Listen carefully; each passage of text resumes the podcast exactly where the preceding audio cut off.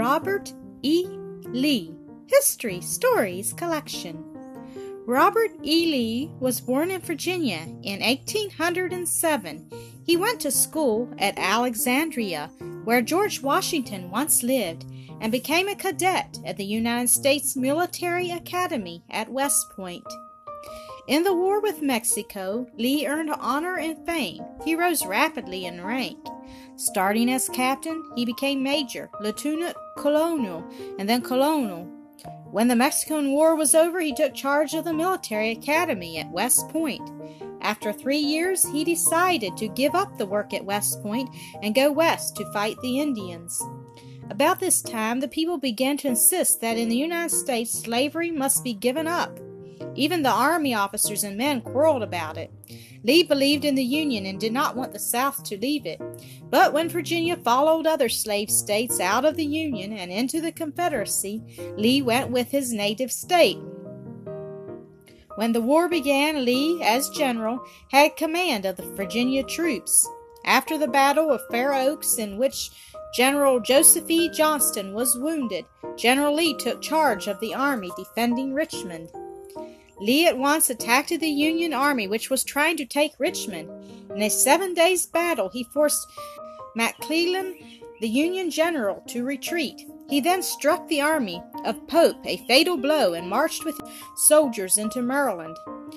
A battle was fought at Antietam 1862 and Lee returned to Virginia. He won two great victories at Fredericksburg and Chancellorsville. In the latter battle, he lost Stonewall Jackson, his best general. After this, his army rested in Ranks Field. General Lee moved rapidly through Maryland and into Pennsylvania. The North became alarmed, but a great Union army was already hurrying to meet the Confederate forces. The two armies met at Gettysburg, and there for three days was fought a battle of the Civil War. On the last day, General Pickett made his famous charge. Fifteen thousand Southern soldiers charged across the valley, more than a mile wide, right up to the muzzles of the Union guns. But the help they expected from another direction did not arrive, and they had to retreat. Lee's army was defeated. More than 50,000 men, including the killed, wounded, and missing on both sides, were lost at Gettysburg. General Lee then went back across the Potomac, never to invade the North again.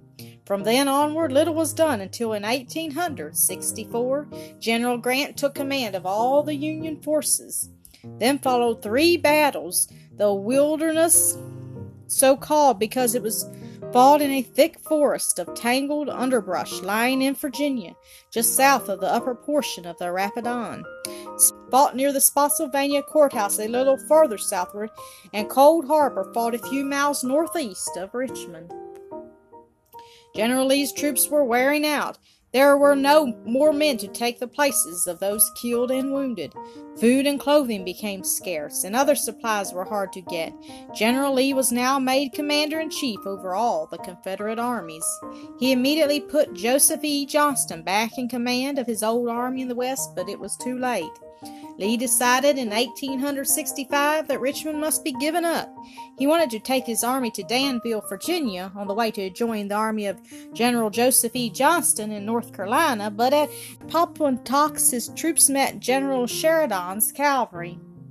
General Lee received a letter from General Grant asking him to surrender. The two generals met at a farmhouse and agreed upon terms.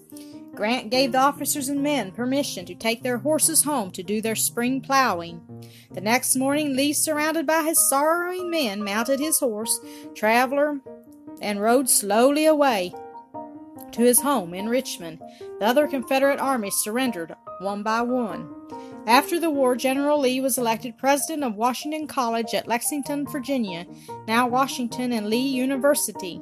He greatly enjoyed his work of building up the young manhood of the South. He died at Lexington in 1870. A monument to the memory of this man has been erected at Richmond and another at Lexington.